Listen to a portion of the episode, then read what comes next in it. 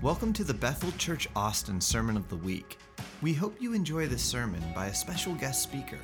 For more information about this podcast and other resources, please visit www.bethelchurchaustin.com.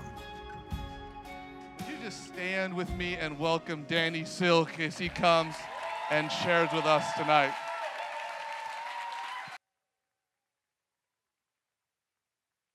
Oh, hello, hello, hello, hello. Oh, thank you. Oh, you guys. I mean, that's just love to come out in a rainstorm like that and to get out of your car. I mean, I don't know, but uh, I would have stayed in my car. I'd be listening on the radio or something right now. But uh, thanks for coming. Thanks for being here. This, it's, uh, we were just trying to thin out the herd.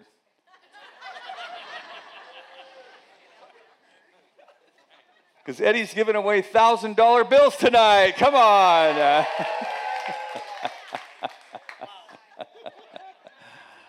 oh. And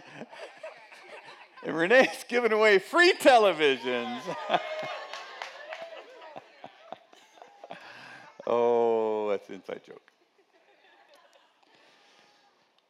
Well, um, it's it is our honor, our privilege to be with you guys, and um, I really do, I really do appreciate you coming through all that. That was uh, we were thinking about staying at the hotel. We were, we were, we were just thinking about just, hey, let's not even go. That's crazy. Look at that weather. That lightning's going to hurt somebody. Yeah. Um, I mean, when was the last time you went to a conference where Hugh Jackman did the announcements? You know? or should I say Israel Jackman? Whatever his name is. I don't even know his name is. So good. So good. Well, the first time Joaquin got married, Sherry and I did his wedding.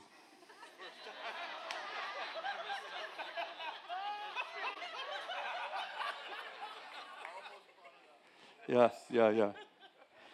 Actually, Joaquin and Renee had to get married before their wedding for their immigration stuff.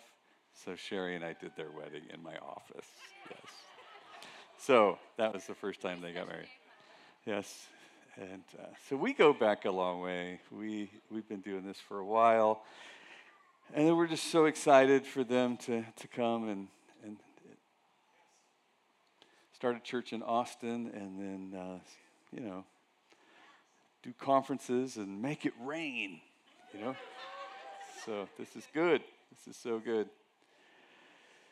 So good. Well, um, I, uh, I told some of you that uh, I would take a picture with you and sign a book and kiss your baby or whatever.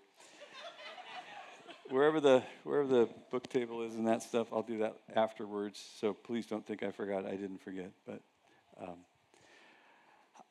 I wanted to get, just you know kick off. Just I, I, I do want to um, tell you a little bit about what we're doing these days. Sherry and I left uh, Redding, Bethel Church, went to Sacramento about five years ago with Jesus Culture when they started a church there, because very similarly, we have this relationship with Banning and CJ, and we just wanted to be a part of that. So we, we, we moved. We moved our family down there, and since then, we've been doing uh, lots of different things. Sherry worked for Jesus Culture for three years and ran the music label and the conferences and the tours and all that. I mean, somehow, some, I don't even know. It was, it was, it was God who got my wife on a tour bus with a bunch of musicians for two and three weeks at a time.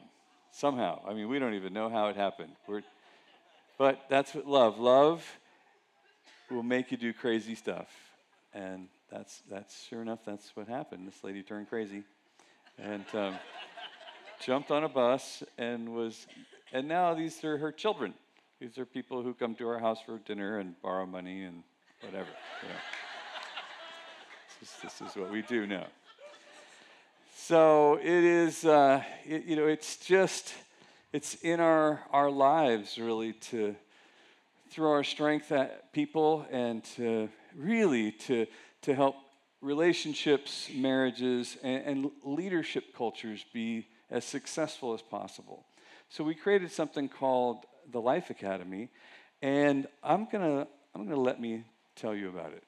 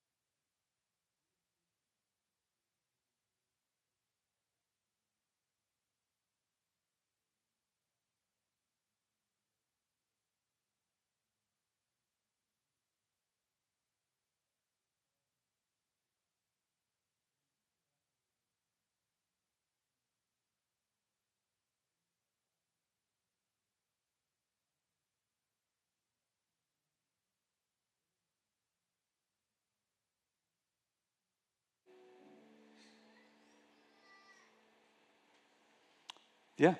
And so um, I want to put this up there, but I don't want you to look at that code, okay? It's because I, I switched my message at the last minute. And so I'm not totally ready for you, and, and this kind of gives it away. So that LOP New Zealand 2018 was the last time I shared this particular message I'm going to share with you. And, uh, but I, I just feel like the, tonight, this is the message to give to this group of people who forge the waters to get here. And, um, but we do have just Austin 2019 would be your um, code. So just if you just keep that in your mind for just a minute, I'll, I'll move that on. Just trying to put something else there besides a New Zealand code. Okay. Um, the, the Life Academy is online. It's, a, it's an online set of classes that you can take. You just go to just go to Loving on Purpose. You can get it on it that way. But um, it is eight sessions, 20 minutes apiece, and you go at your own pace, or you can study it with a group of people.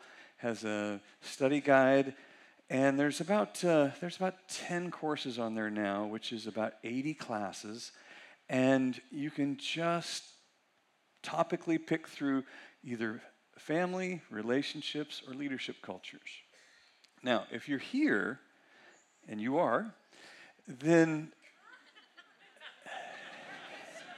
I'll slow them down. I'll slow them down. Okay, I, I understand. I know you're wet. There's cards out there that you can get as well, and they have these little plastic cards on them with a code, and you can do it that way, or you can just get on online. Uh, either way. But today, oh, look what I did. I actually moved that slide over. I forgot I did that. And I just didn't catch the other one. It's half off. It's half off because you're in this room right now. You're welcome. There's your code. Yes, I even spelled it right. Fantastic. Did I spell it right? Is that how you spell Austin? I just sounded it out.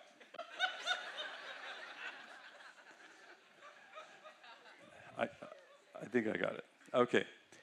Um, so that's our gift to you. Yes, your uh, yes, our gift to you is check it out. Yeah. Even people who aren't going to do it are clapping. That's fantastic. Um, there, there is a, a, a bunch of stuff out there that you can look through if you don't already have it. But a lot of what I'm going to talk about tonight and tomorrow, it's, it's already written somewhere and or reinforceable, which is what I want to be able to do is the reason we create resources is so that you can take it with you. Because after I'm done talking, you're probably going to forget what I said. I mean, let's face it, you know. And so it's, it's best if you can check back in and you can keep the ball rolling. And it's, it's actually best if you can get together with some other people that are doing it too. You know, I mean, this is why we come to church, right? Imagine going to church once in your life. That was good. That was awesome. Oh, yeah, that was good. Yeah. No, we keep coming back. Why? To reinforce the momentum that is building in our life, that's building internally. And so, what you're doing, what I'm doing is, well, you know, we literally are taking Jesus up on his prayer to, that your kingdom would come and your will will be done on earth as it is in heaven. Amen? That is our cry, that is our prayer. Guess how that's going to happen? It's going to happen in and through you, and in and through me, and in and through him, and in and through her. And that's how his kingdom is going to come and be established. It's going to be established in the lives of his people. And so when you begin to agree with heaven, when you begin to recognize who the Father is, and you, and you let him shape what's valuable to you. That's called culture. It's heaven's culture coming to the earth. And it takes up residence in you and builds momentum in you. Now, we've all crossed paths with people who say they are Christians or believers and they have a culture. It's not heaven's culture, it's a Christian culture that they learned on earth.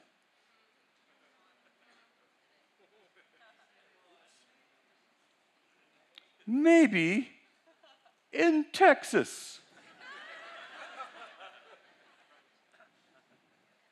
Maybe they prayed the prayer Father, your kingdom come and your will be done. Unless you find Texas here first. Then we'll just do it the Texas way. We'll set up churches, we'll study the Bible, and we'll pour Texas culture through the Bible. That way we don't have to change as much. Because I'm already Texan.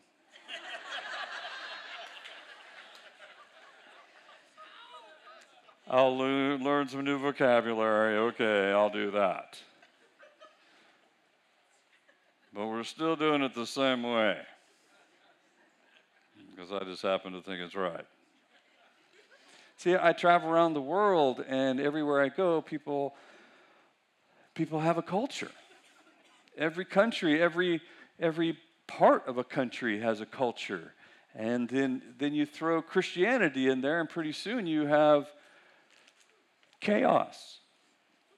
Because uh, is the lighting in the room keep changing?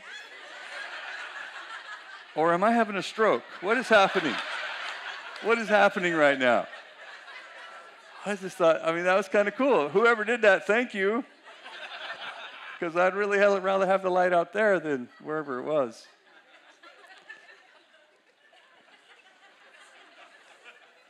I think it was bouncing off this table. Somebody was trying to hurt me with that ricochet light that was going on here. See, we, we, we, like to, we like to take our, our earthly culture, we like to take our country's culture, our state's culture, and, and then we like to interpret the Bible through that culture. No, no. No, no.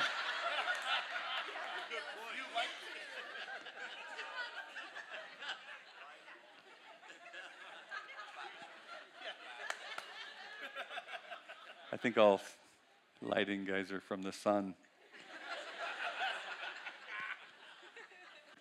Or they work at airports at night. One of the two, because they're just like.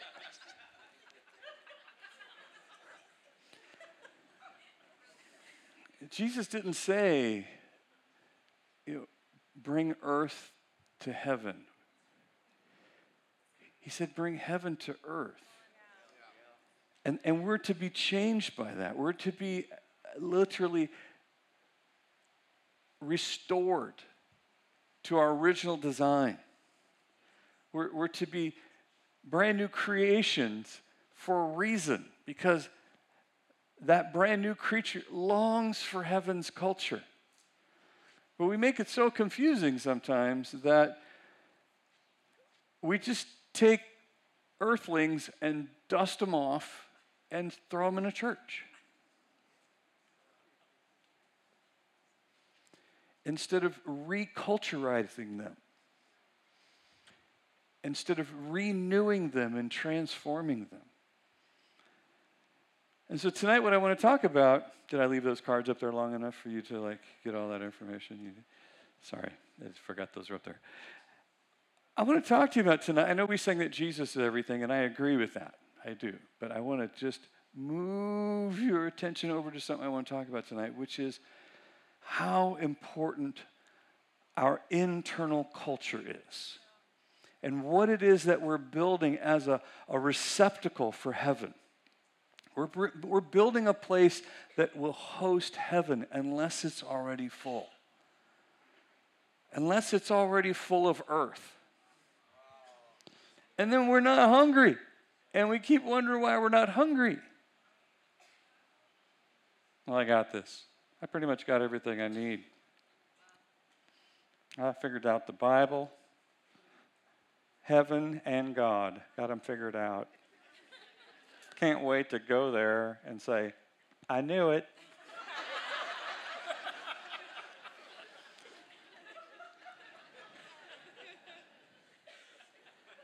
Some of you are not laughing because you think I'm talking about you.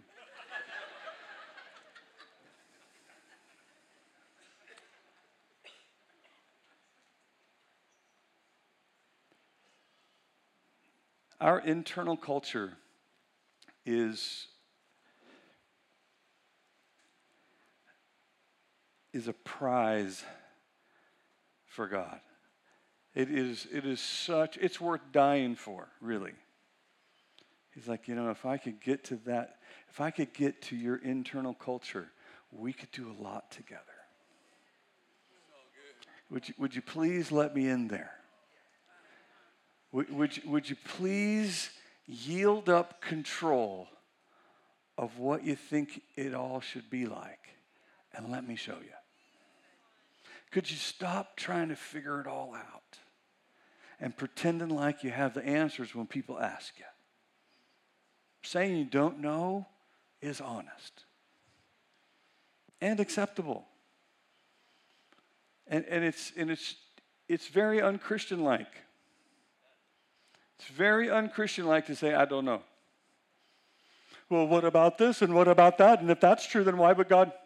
I don't know. You should know, every Christian I've ever met knows. Have you ever seen Facebook?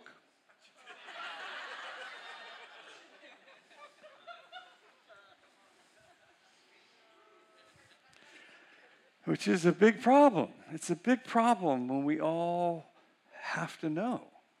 Because we don't. We don't have to know.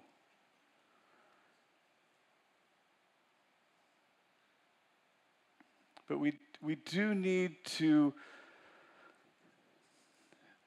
learn who our Father is.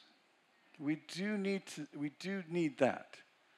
We need to learn who our Father is because as we do, then He can literally mentor the culture within us.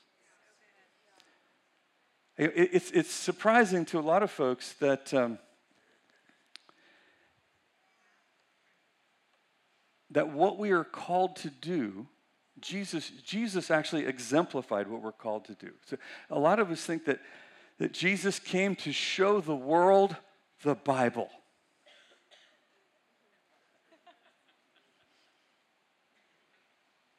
We are here to show the world the Bible because that's what Jesus did.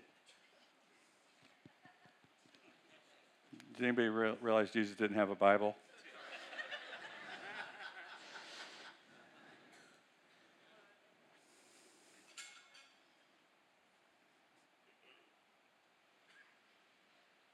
now, hopefully, it's still raining just as hard out there as it was when you came in, so you're thinking twice about leaving right now. Is it? Praise the Lord. You are trapped in here. This guy just said the Bible's not important. No, that's not what this guy just said. No matter how many times you try to make that's what I said. That's not what I said. I'm just saying that that is not what Jesus came to do. He didn't come to show the world the Bible. But a lot of Christians have made that their mission. I'm here to show you the Bible.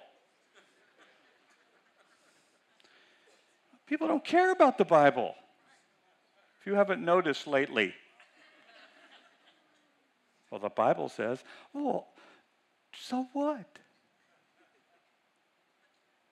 Okay, then he, he came to show the world the church. Here's our church. Here's a card. Come to our church. We have the best church. We have the best rules in town.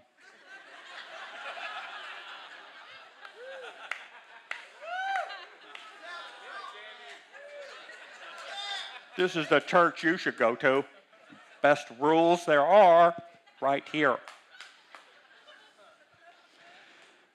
No, no. I don't know if you realize, but Jesus didn't lead anybody to Jesus. Did you notice that? I am shattering ministries left and right, right now, right now. Hang in here with me. I'm going to get to it. I'm going to get to it. Why did he come then? You're running out of things here. He came to show the world his Father. He came to show the whole world his Father, which is why the Pharisees were so baffled at what he was doing completely baffled.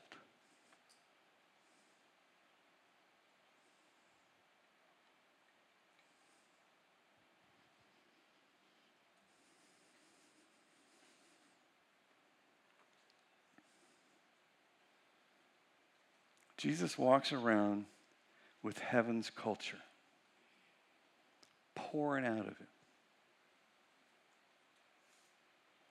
And the religious professionals were scared of it.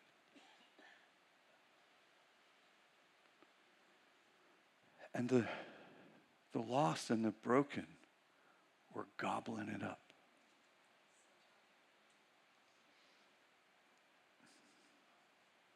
See, the, the heart of the Father is to, is to make sons and daughters out of as many people as he can.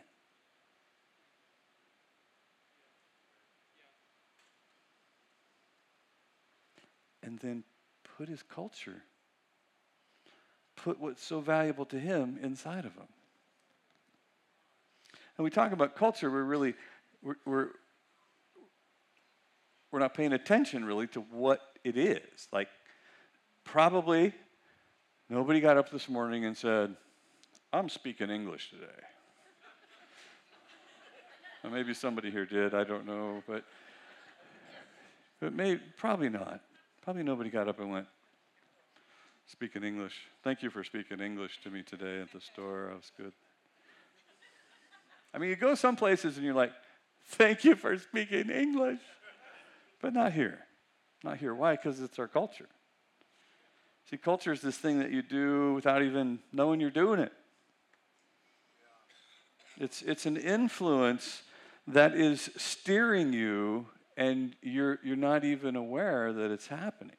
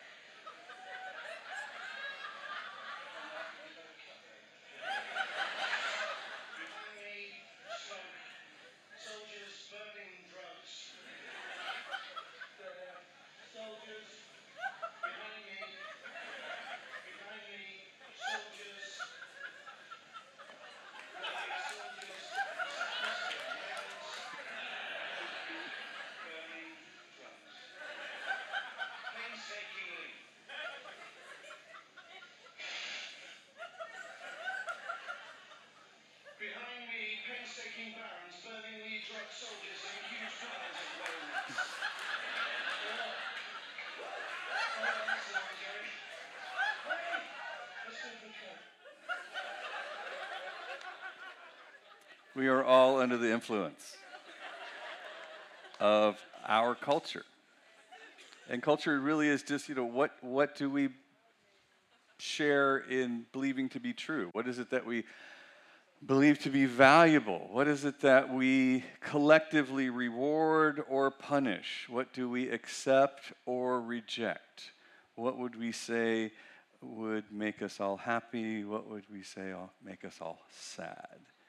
You know, so when we think about the Olympics, oftentimes you will, you know, you, you show somebody the flag of Sri Lanka, and most people are like, don't know what that is.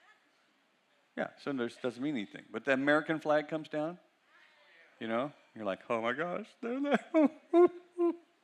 gold medal. Why? Because that's culture. It's just some, it's just a piece of metal. It's just a piece of cloth. And somehow it stirs up so much inside of us because we have a, a, collectively we have a cultural momentum inside of us as Americans. I could say the same same thing if I put a Swiss flag up there and I was in Switzerland, they would just all just get teary-eyed, you know. Talk about the Winter Olympics, to Canadians, they're like, "Yay!"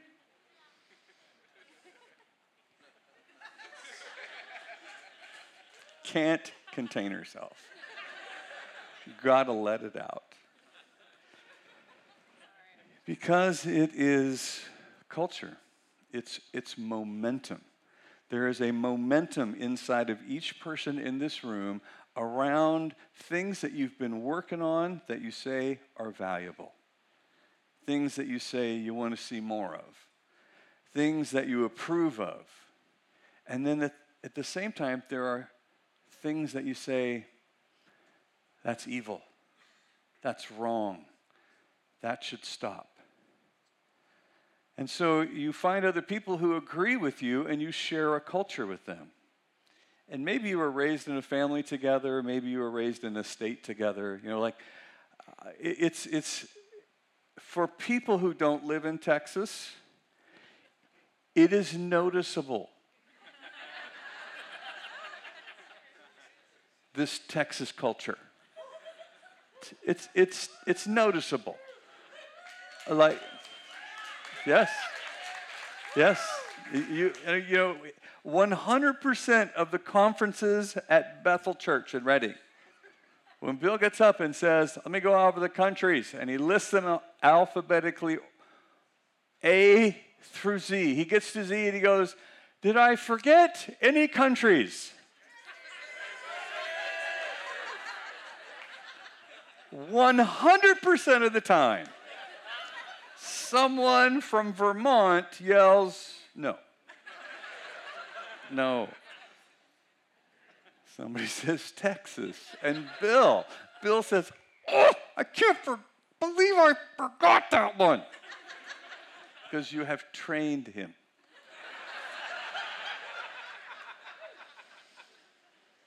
There's a momentum around culture, around what it is that we, that we share as true. The Bible puts it like this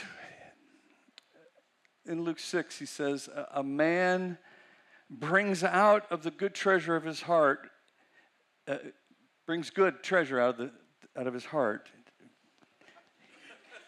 he brings out good.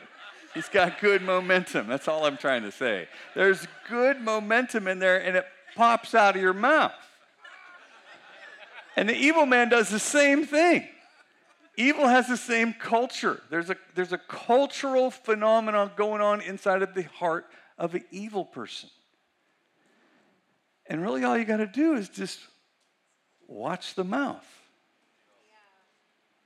Just watch the mouth, for out of the mouth flow the issues of what's stored up in your heart, the momentum of your heart.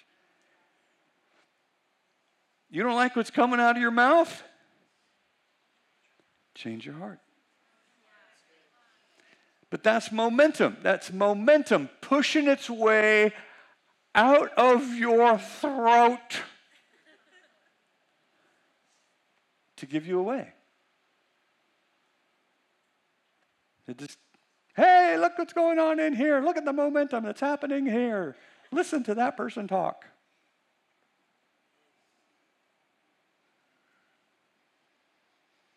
And so we say, Your kingdom come, your culture come, and your will be done right here.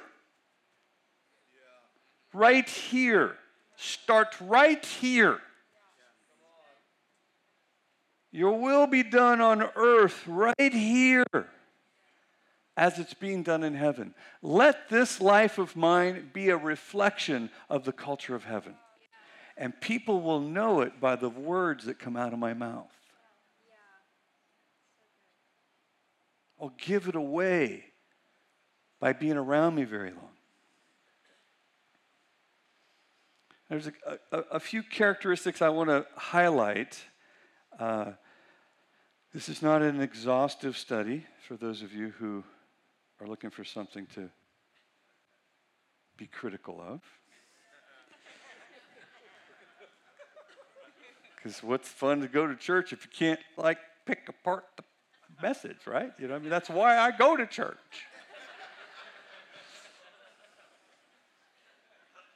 That's too much earth. That's too much earth right there.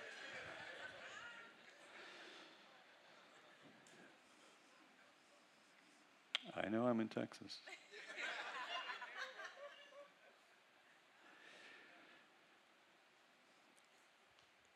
Let's talk about one of the key things that has to, to be shaped in your heart, and that is this whole idea of identity.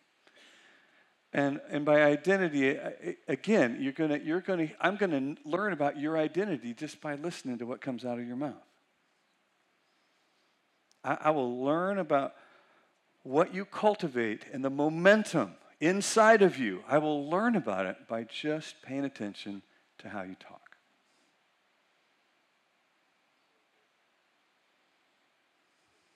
I can be a clerk. Now my whole house is great. I can do anything good. I like my school. I like anything. I like my dad. I like my cousin. I like my aunt. I like my Allison. I like my mom. I like my sisters. I like my dad. I like I like my hair. I like my haircut. I like my pajamas. I like my stuff. I like my room. I like my whole house. My whole house is great. I can do anything good. Yeah, yeah, yeah.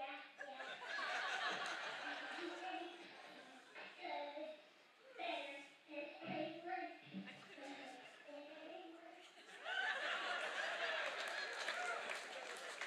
Better work. I think that is Steve Backlund's daughter.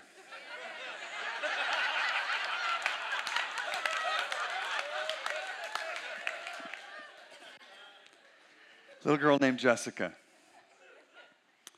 But I can do anything better than you. I love my whole house. There's a few things that need to line up with heaven and, and, they, and they come out of our mouth. And for some reason, this, this is less of a stickler as it was just 15 years ago. But this idea, this reality that God is good, that God is good. See, you got to settle this. You got to settle this in who you are. When you get out of bed in the morning, what's got to get up with you is my Father my Father is good. It's good. It's all He knows how to do. All He's got is good. So that when something happens that I don't understand, when something happens that I did not figure out, when something happens I did not plan or give permission to happen. You ever have that happen? Something happened without your permission? Do we have any parents in here? Do you have any permission? Any any parents of adult children in here? Yeah, yeah. This happens every day. Oh, what? You did what? Oh, praise the Lord. Wow.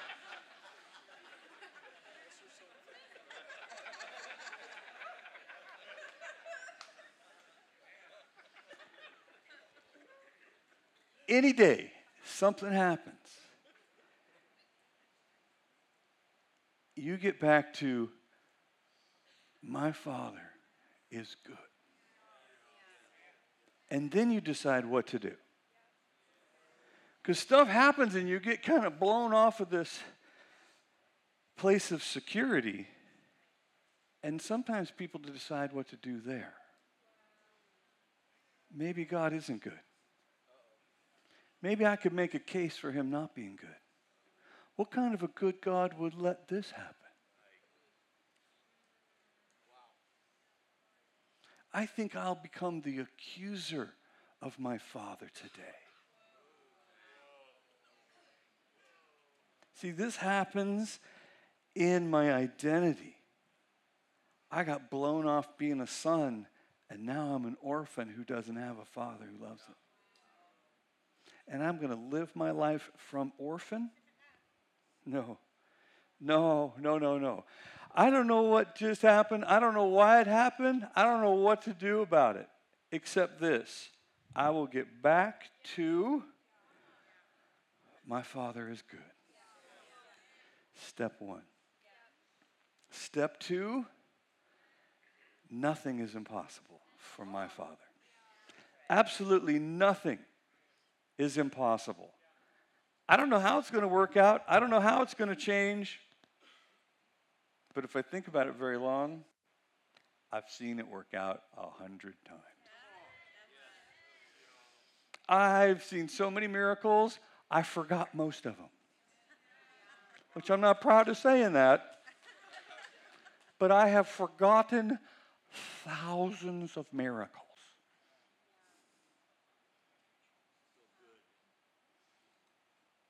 All I haven't forgotten is He is good and nothing is impossible. Nothing at all is impossible. I don't know what He's going to do. I don't know. But everything is possible. And I do know that what Jesus accomplished on the cross ended what was lacking and fulfilled everything that needed to be fulfilled so that I could walk in and meet with my good, good daddy. A hundred percent of the time. There's not one, not one thing keeps me out of his presence. Not one thing that can separate me from my loving daddy. Not one thing. There's not one thing I can do to get him to love me one drop more. And there's not one thing I can do to get him to love me one drop less. What Jesus did on the cross changed everything. And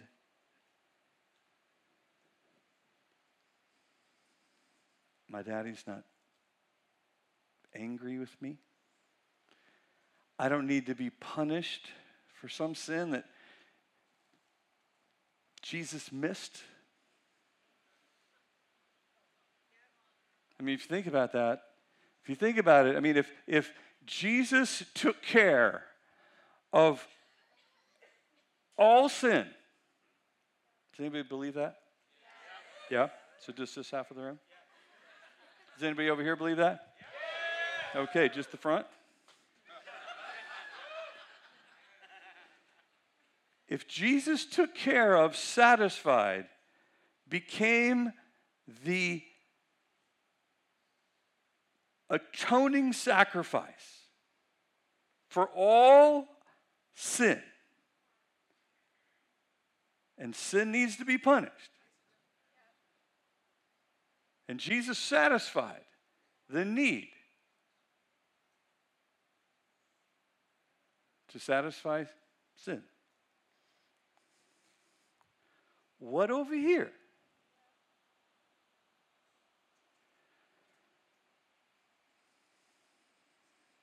needs to be punished?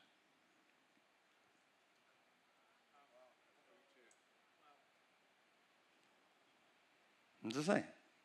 I mean, who, who are you to punish my sin?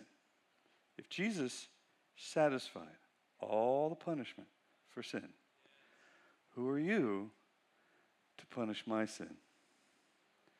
Who am I to punish yours? I realize I'm in Texas. I realize who I'm talking to. I'm talking to a bunch of Christians, am I not? Pretty much. Usually, Christians come into conferences. yes. See, heaven's culture, earth's culture. I don't mean, you know, if somebody breaks the law, do they go to jail? Yeah.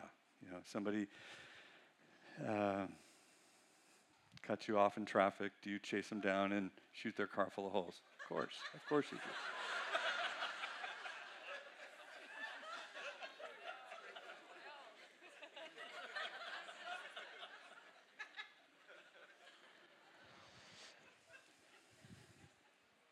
We, we have a love affair with punishment. Just not coming from heaven.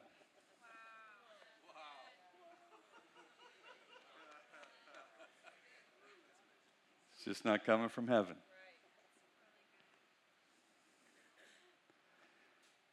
You're going to learn that next to nowhere on earth. Some countries like to think they believe that until you break one of their precious rules.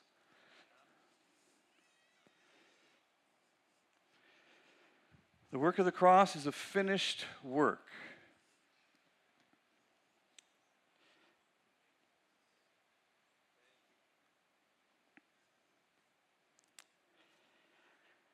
And you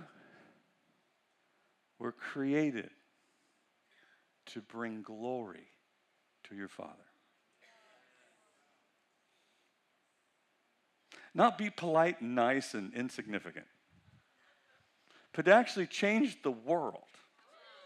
You are here to change the world. That's what you're doing here. But if you go to church for very long,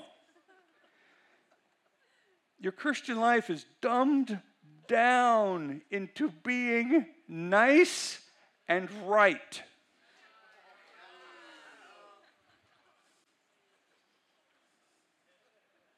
Because they will know that we were Christians because we were right. That is not how that goes.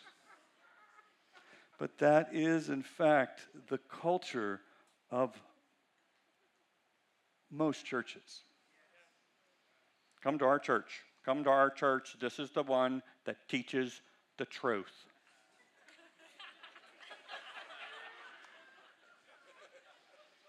We have an excellent teacher here. More excellent than all the other teachers in our town. Our teacher has a radio program, stretches around the world. Therefore, we are righter than most.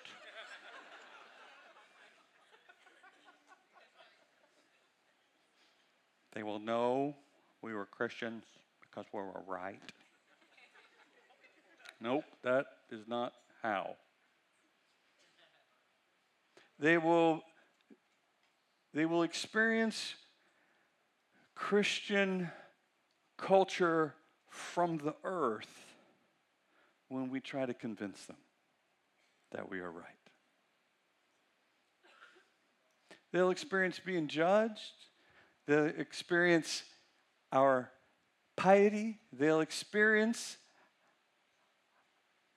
our pride. But that isn't what's to make us famous, is it? It was something else. What was it? What was it? Nice. They will know we are Christians because we're nice. We're nicer than anybody else, and we don't stand up for anything anymore because it makes people offended. No, we don't want anybody to ever be offended, so we're going to be nice. We're going to nice them to death.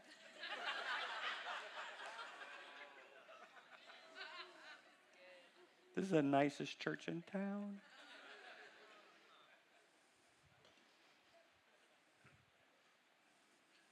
We're not even interested in the truth anymore because we're afraid of being offensive. Well, it wasn't either one of those. It wasn't being right and it wasn't being nice. It's, uh, thank you, thank you. That's right. Love. That's what it is. It's love. They'll know we belong to Him. They will be. They'll. They will say, "Oh my gosh! Oh my gosh! These people must know Jesus, because look how they love each other. Look how they love each other."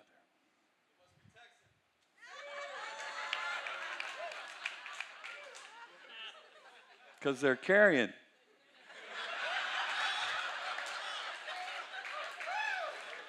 That, that might get you to heaven. I don't know. That, that might get you to heaven. I'm from California, but you know what? I think I, yeah.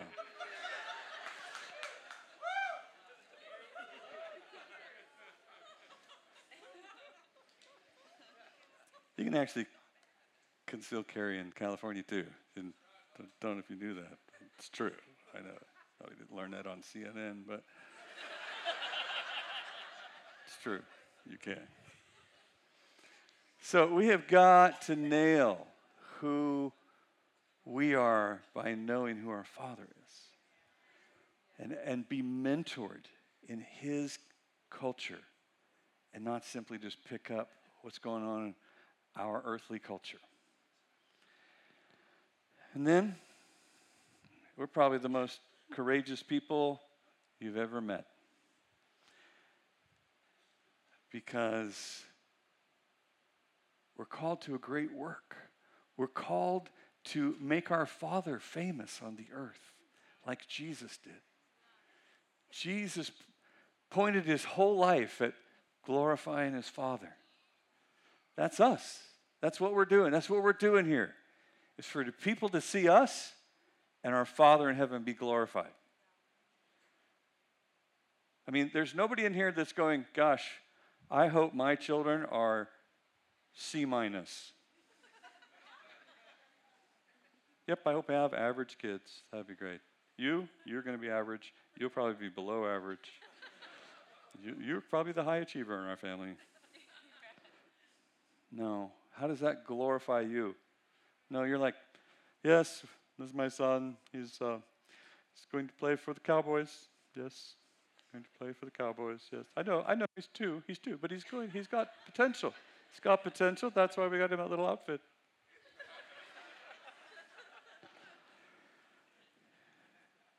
we want the best for our children. You think he wants less for his?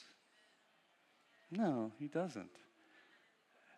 And as a result, you're going to need great courage for this journey. This is, this is, there's going to be lots of things that happen that are obstacles, discouraging things.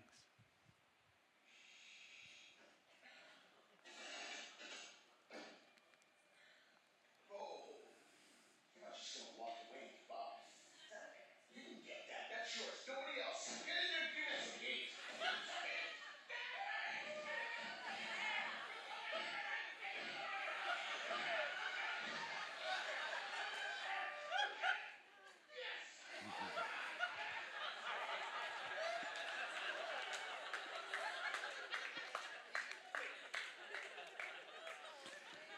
Do we have any former grads from, or any former students from Bethel School of Supernatural Ministry?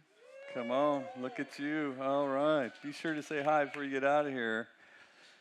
Yeah, I mean, uh, Sherry worked there for seven years. She would come home and tell me, this, this place is crazy. It's just crazy. They're the most encouraging people in the planet. Had some little girl from Maryland get up. I think it was the first time she ever held a microphone in her hand. She got up there and went, Oh, I just wanted to tell everybody that my roommates and I are having a yard sale today, and the place goes crazy. They're cheering, shouting. in the history of the world. We'll release millions and millions and millions to you.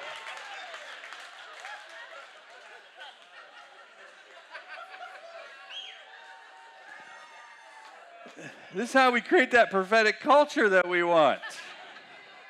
Is we have to pick up the culture of heaven and bring it to the earth.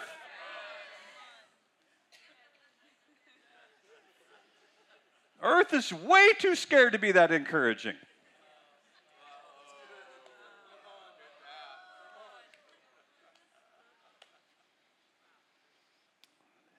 I did um, these little conferences at uh, Bethel. So they'd be a four day school, start at 9 o'clock in the morning, go to 5 at night. So I was in there doing something, and this guy walks in. He's got his cup of coffee in his hand, first one there. He said, This is the most encouraging place in the world. I said, Well, it hasn't even started yet. He said, No, no, I, I drove up the hill, I parked my car, and I got out, and this, this, this young man comes over to me and says, I don't know if this means anything to you, but there's an angel on your car.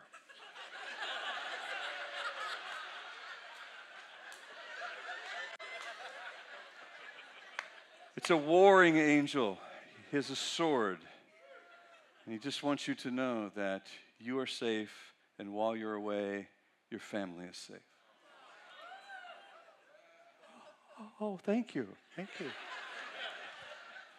He says, I got in line at, uh, at Hebrews. I was standing there getting a cup of coffee. I was standing there, and, uh, and a guy behind me tapped me on the back. I turned around. He goes, I don't know if this means anything to you. but I just see a green angel standing next to you. And I just believe the Lord is just sending health and strength and refreshing to you while you're here over these next few days. Thank you. Thank you. He says, and while I was facing this guy, this guy tapped on my back. He says, Well, I don't know if this means anything to you, but uh, I'd be a gold angel.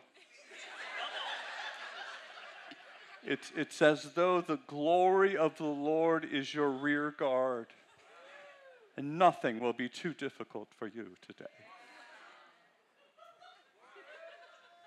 Thank you. Thank you. This is the most encouraging place in the world. See, that's a prophetic culture. A prophetic culture is there's a momentum in every one of those strangers that crossed paths with this guy. Nobody gave him a microphone, said, hey, prophesy over him, get a social security number. Which would have been cool. I'm not knocking that, but I'm just saying that a, a prophetic culture on the earth as it is in heaven. And when people cross paths with you, they're just they can't help but be encouraged.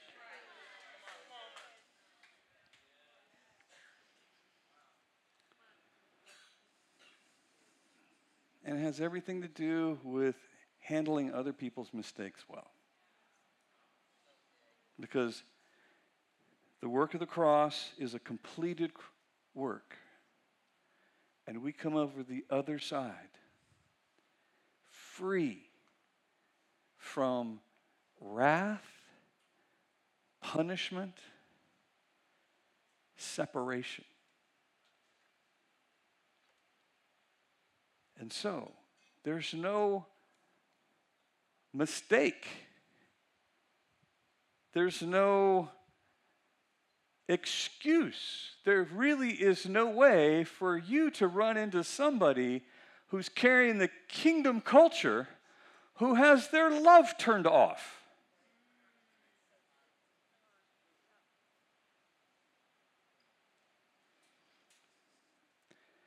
I mean, I always like to think of it like this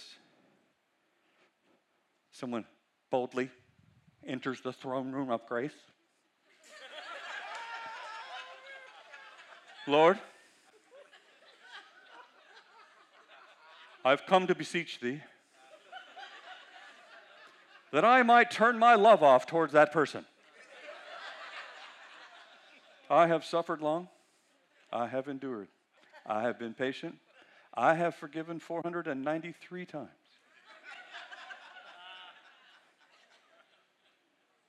and you get to see the Trinity looking at this person. I like to think it's Jesus who says, Well, we were just all so impressed with your love.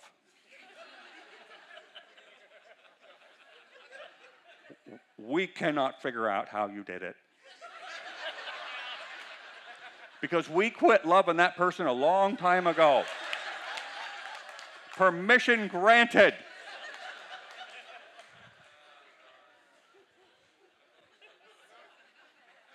It's hard to imagine, isn't it? Seems kind of silly, doesn't it? Yeah, so here's the deal, and I want you to catch this. The next time you give yourself permission to turn your love off and to be punishing, ask yourself, where did you get permission to do that? Because you didn't get it from heaven.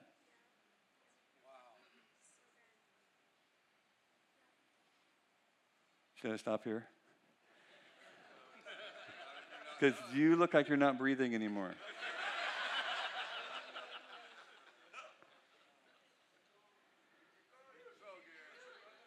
Yeah.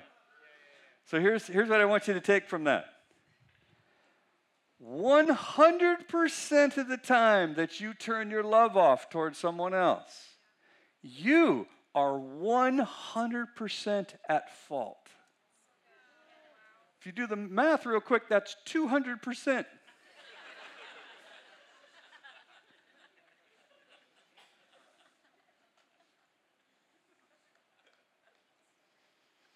Heaven's culture on earth, change in earth.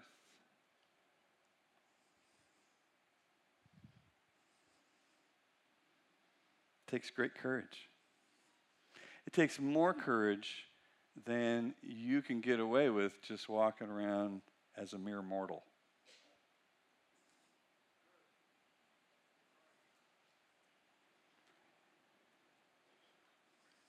See, we are calling down supernatural courage to get through our day. I need supernatural courage to get through this day being on this planet. Because this planet is filled with a spirit of self preservation. The culture of this planet is self preservation. Not love, not courage.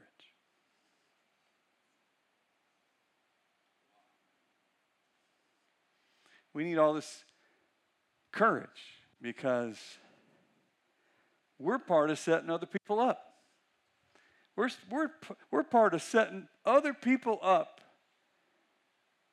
to take risks, to, to try and to fail. Now, it is very popular in the church to never fail. Do you know how you never fail?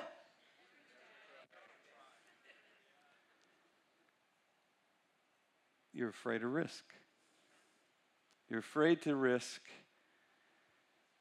because it doesn't have a promised outcome. That's why they call it a risk. Something could go wrong, something could go horribly wrong. Nonetheless, I want you to try. I don't want you to be afraid to try. I'm going to encourage you, I'm going to cheer you on. I want you to act like the Spirit of God is alive in you, wanting to come out.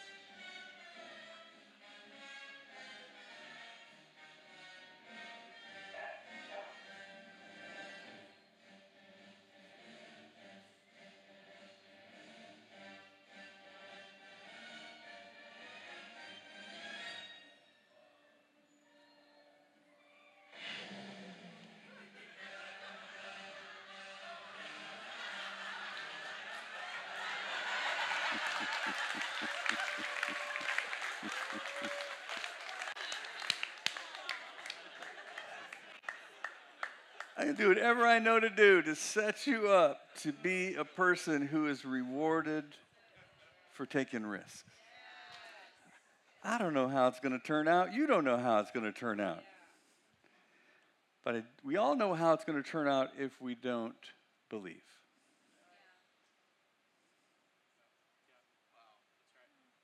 We, we all know how it's going to turn out. Boring.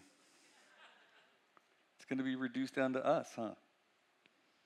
It's going to be reduced down to our natural ability to do heaven.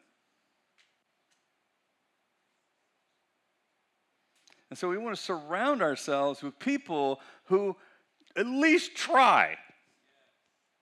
We at least try.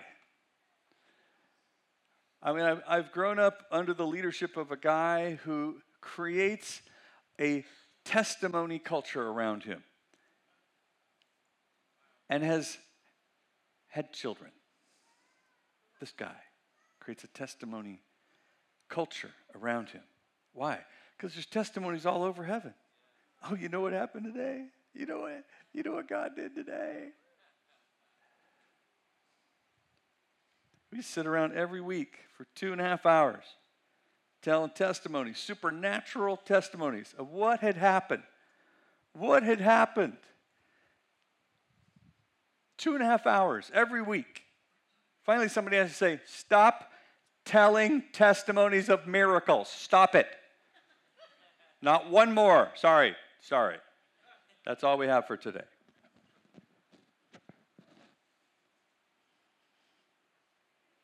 Why? So that everybody leaves that staff meeting. Ching! Ready to get blood on their sword. You may be the only person that other people know that actually believes that miracles could happen. Keep telling the same one over and over. That's what we did until they were happening all the time. We just kept telling the same one over and over. I was in Colorado a little while back, and this young lady comes up to me and she says, Hey, I, my husband and I did your uh, Defining the Relationship premarital course uh, uh, last year. Like, oh, wow, you know, or a couple years ago. She's like 26, so she was like 22. So this was a few years. And I said, Well, that's great. You know, um, where's your husband? She goes, Oh, he's, he, he's not here right now. I said, Oh. She said, um, on our, on our honeymoon, um, he started getting a really bad headache, and then pretty soon he, uh, he, couldn't, he couldn't see. And so we went to the doctor, and the doctor said that he had a tumor on his brainstem. And, and by the looks of the, the MRI, it looked like the tumor was wrapped around the brainstem.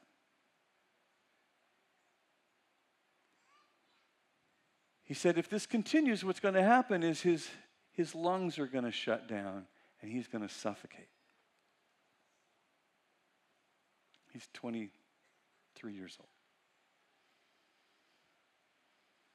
The doctor says, I would like, with your guys' permission, to just open it up and see if that is in fact what's going on.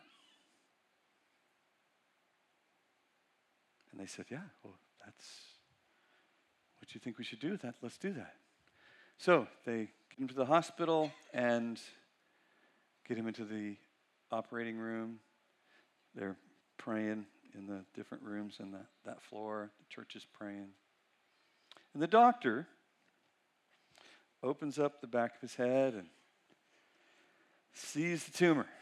And that it, it has in fact wrapped around the brainstem. And the doctor, as soon as he sees it, he thinks to himself, this boy's going to die. There's nothing I can do to help him. As he thinks that thought, the tumor begins to unwrap itself from the brainstem and sits up on top of the incision.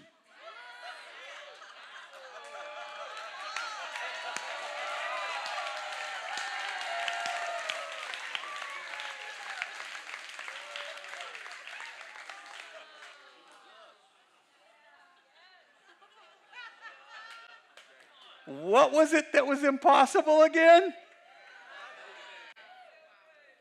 Nothing. He wasn't at the conference because he was at work.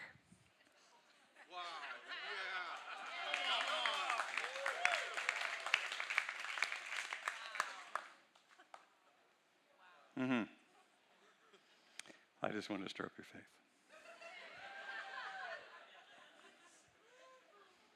Here's the killer of your risk. Your risk taking behavior stops right here when we become afraid of what other people will think if we're not perfect. Well, let me tell you something. People already think you're not perfect. so I'm not exactly sure what you're so afraid of.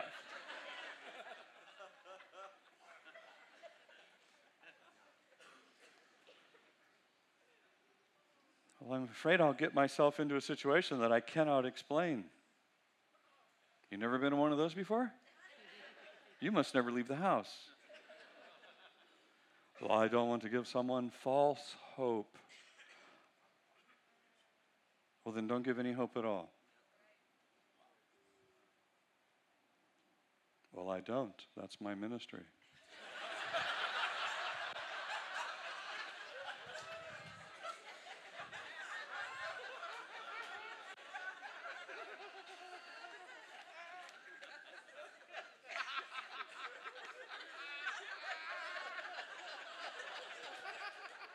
These are the things we say to ourselves. Why? Because I'm afraid. I'm afraid. I'm afraid of what other people will say. And so I my life just shrinks down, shrinks down, shrinks down, shrinks down. And I don't need any faith for this life.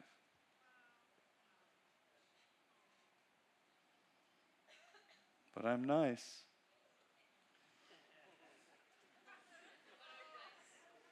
I am nice. A friend of mine in uh, Latin America, he's, uh, he, he's, a, he's a pastor. He has a supernatural ministry school. He has students flowing through there every year. He's coming up to Bethel year after year. I've been down to his place a few times. And um, he he and I were on a Skype one time, and he was just he just he just looked discouraged. I said, "Dude, what is going on with you? What's what's the matter?" And he said, "I don't know. I think I'm gonna get out of the ministry, go into business." I said, "Oh, what are you talking about?" So I just, you know, I just, I just so discouraged. I said, know, this people, this school's small, this church is small, and I feel small. I'm just gonna, I'm just gonna Going to go do something else. That's what pastors do. Either going to go sell cars or insurance or something.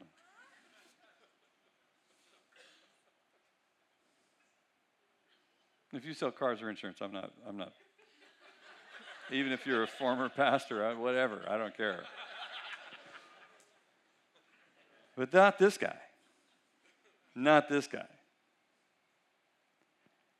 I said, when was the last time you got out in your city and you were doing treasure hunts? I don't know if you know what treasure hunts are here, but you know, you pray, the Lord's these red hat, Starbucks. You're like, okay. Oh, this guy's got a red hat. I don't know who you are, but you're on my treasure hunt. I don't know, Lord, do you have any pain in your left knee? My knee hurts all of a sudden. I'm like, yeah, yeah, I do. Is your name is your name Chuck? How'd you know that? You're freaking me out. I don't know. Can I pray for you? Yes. And here we go. Boom, heaven shows up, miracles happen. It's, it just goes on. It's, if it's a thing, it's a thing. If you don't know what it is, ask Eddie. and see if you can get your thousand bucks from him, too, because he's.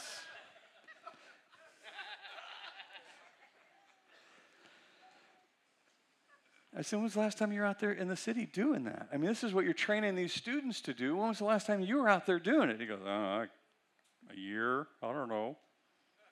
I said, okay, do not talk to me again until You have been out there for at least a week. And I shut my computer.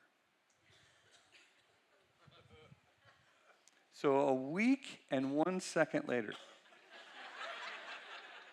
he called me and he says, You're not going to believe what God is doing in our country. I cannot believe what I saw this week. It's amazing. We are going to take this entire country for Jesus. I'm going to start four more schools and I'm going to open 10 more churches. I said, I thought you were going into business.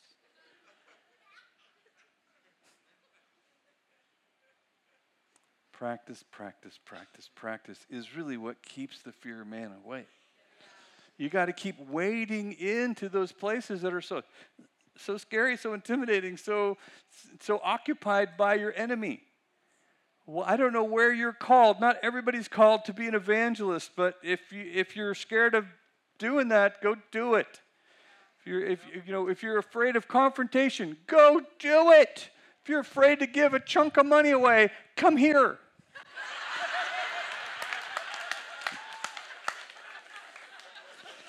Whatever it is that you're afraid to do, go. Go get it.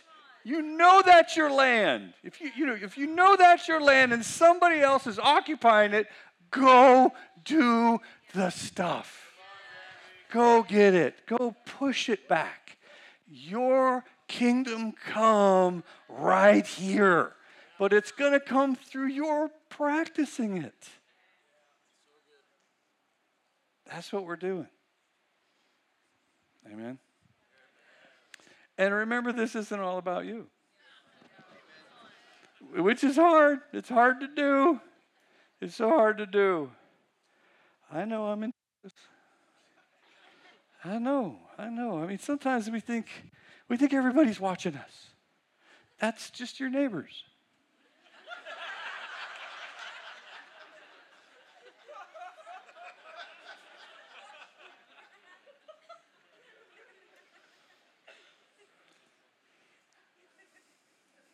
We we so often we, we do think that, that what we're doing is is is building our kingdom. You know, it's, it's building our world. It's it's it, it's building our name. And that's not at all what we're doing. Do you ever see the, the Miracle on Ice? Not the Disney one, but yeah, well, it is Disney, but not this, not the ballet. Um, it was a hockey game. It was, it was when it was when probably people in Texas found out what hockey was, right? Was, the 1980 Olympic Winter Olympics were, were, were going up against the Russians. You know, now, this is the way to have a war right here on ice. So Herb Brown is the is the coach of the 1980 Olympic hockey team, and um, he's got amateurs. These are amateur players because the pros have, we've not yet figured out how to get the pro players out there, so we're still back in the amateur days.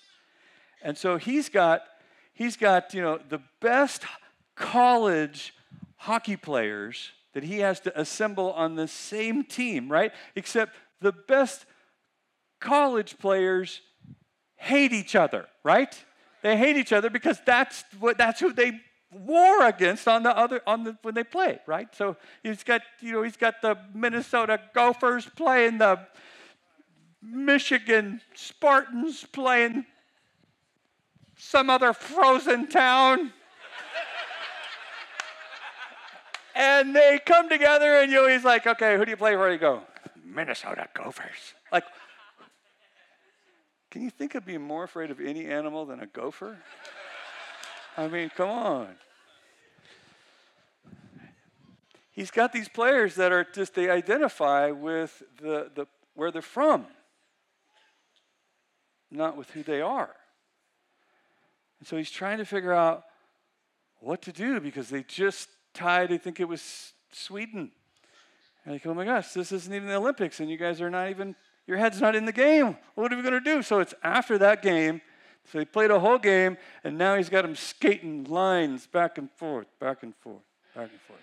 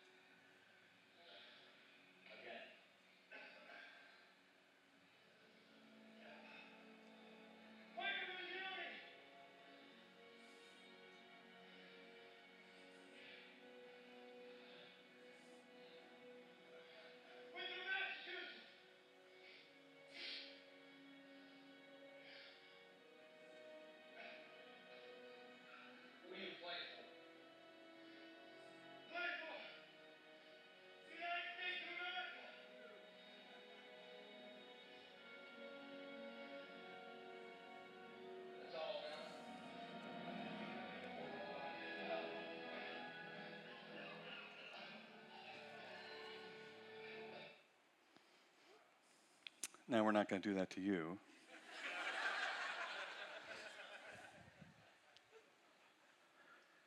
but this cannot be all about us. As we bring his culture into our lifestyle, it becomes a lifestyle that says, you know what, I am, I am here actually to lay my life down. It's actually why I'm here. I, I'm here to give my life away. I'm here really to convince other people that their life will benefit as a result of them knowing me. That's why I'm here. On this planet of self preservation. The reason I'm here and the way I reflect my Father's kingdom here is I'm actually here to lay my life down. That I've learned how to find value in other people, whether they remind me of me or not.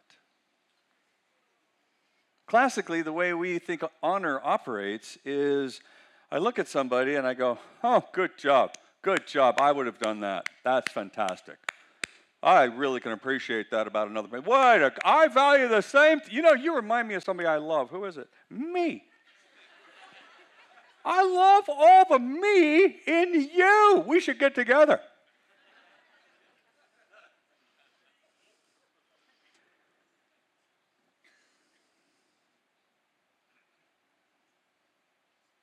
That's what Jesus did. He came to earth and he looked around and he went, Look at all the me in them.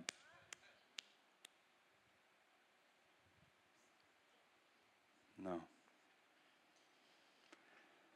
No, that isn't at all what happened. See, we, we get so enamored with our own values. We are so impressed with our own characteristics. It's the, it's, only, it's the only thing we really know how to value about someone else. I want you to think of somebody who won a national election that you did not vote for, okay? In the last 10 years, somebody won a national election that you did not vote for, okay? You got them? You got it? Okay. When you hear their name, when you see their face, when you hear their voice, what do you think to yourself? Oh, yeah, yeah. I, I'm a Christian and I, I honor those who are in authority over me. And I just want to say thank you for all that you poured into that position. I know it's not the easiest thing in the world. Way to go. Way to go. No, probably not. Why? Because when you hear their name, when you see their face, when you hear their voice, you think to yourself, there is so none of me in you. What would I honor? I only honor myself in other people.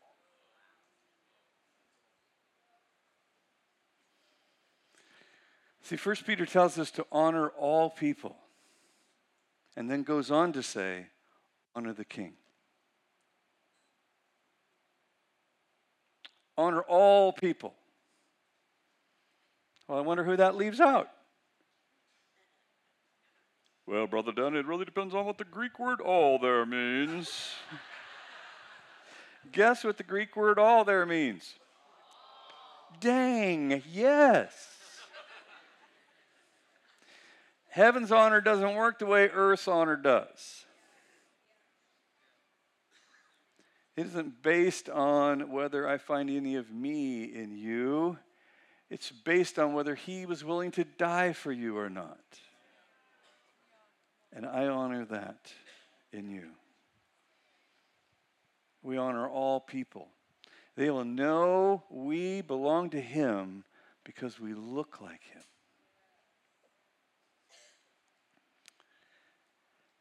And I am more than ready to inv- invest everything I have into your success, to make disciples. And, and disciples aren't people that I necessarily control As a matter of fact, they aren't people I control at all. As a matter of fact, I don't control anybody. I have my hands full controlling myself.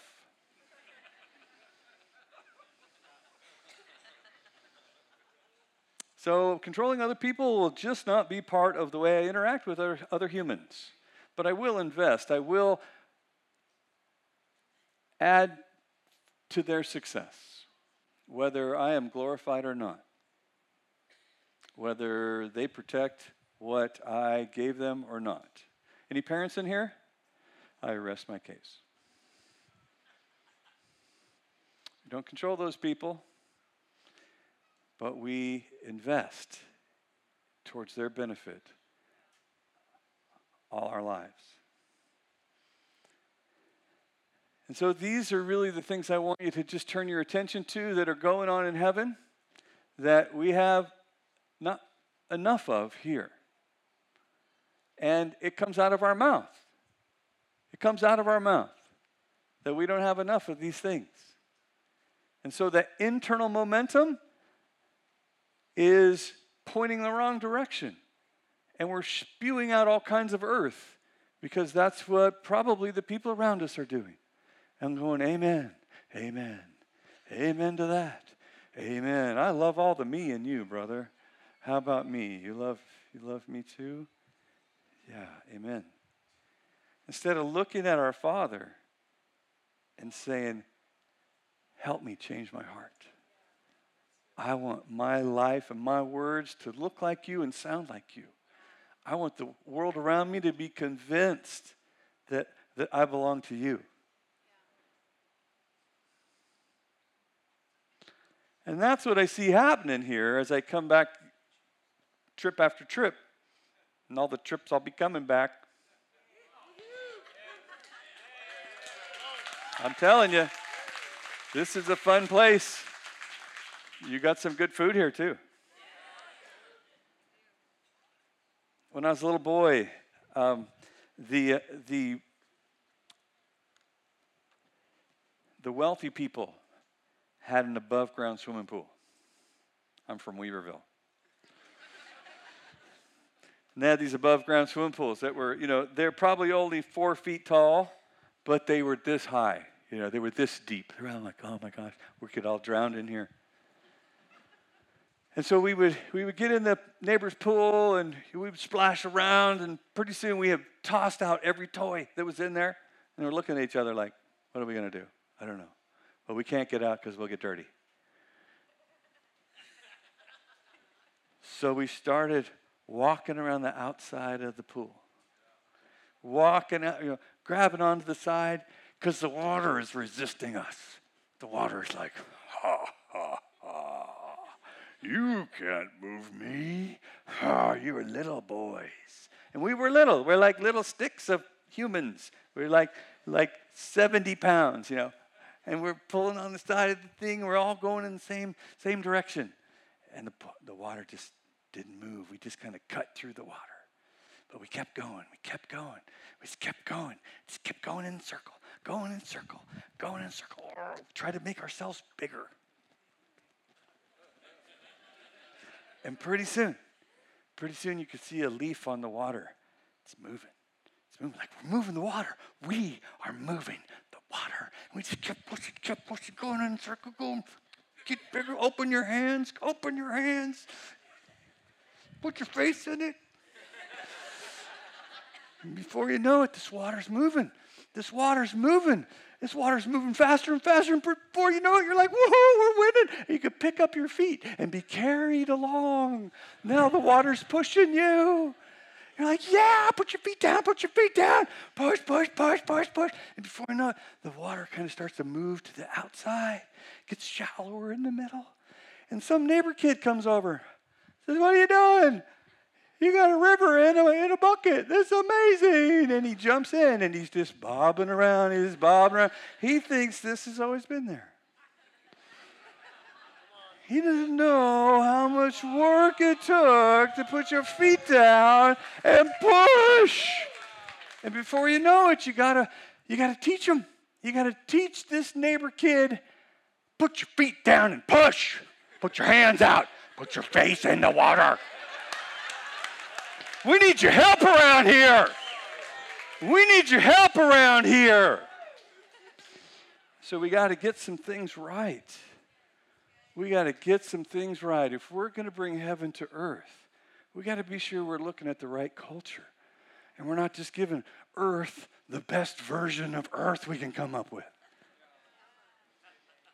Amen? Amen. All right, let's all stand together.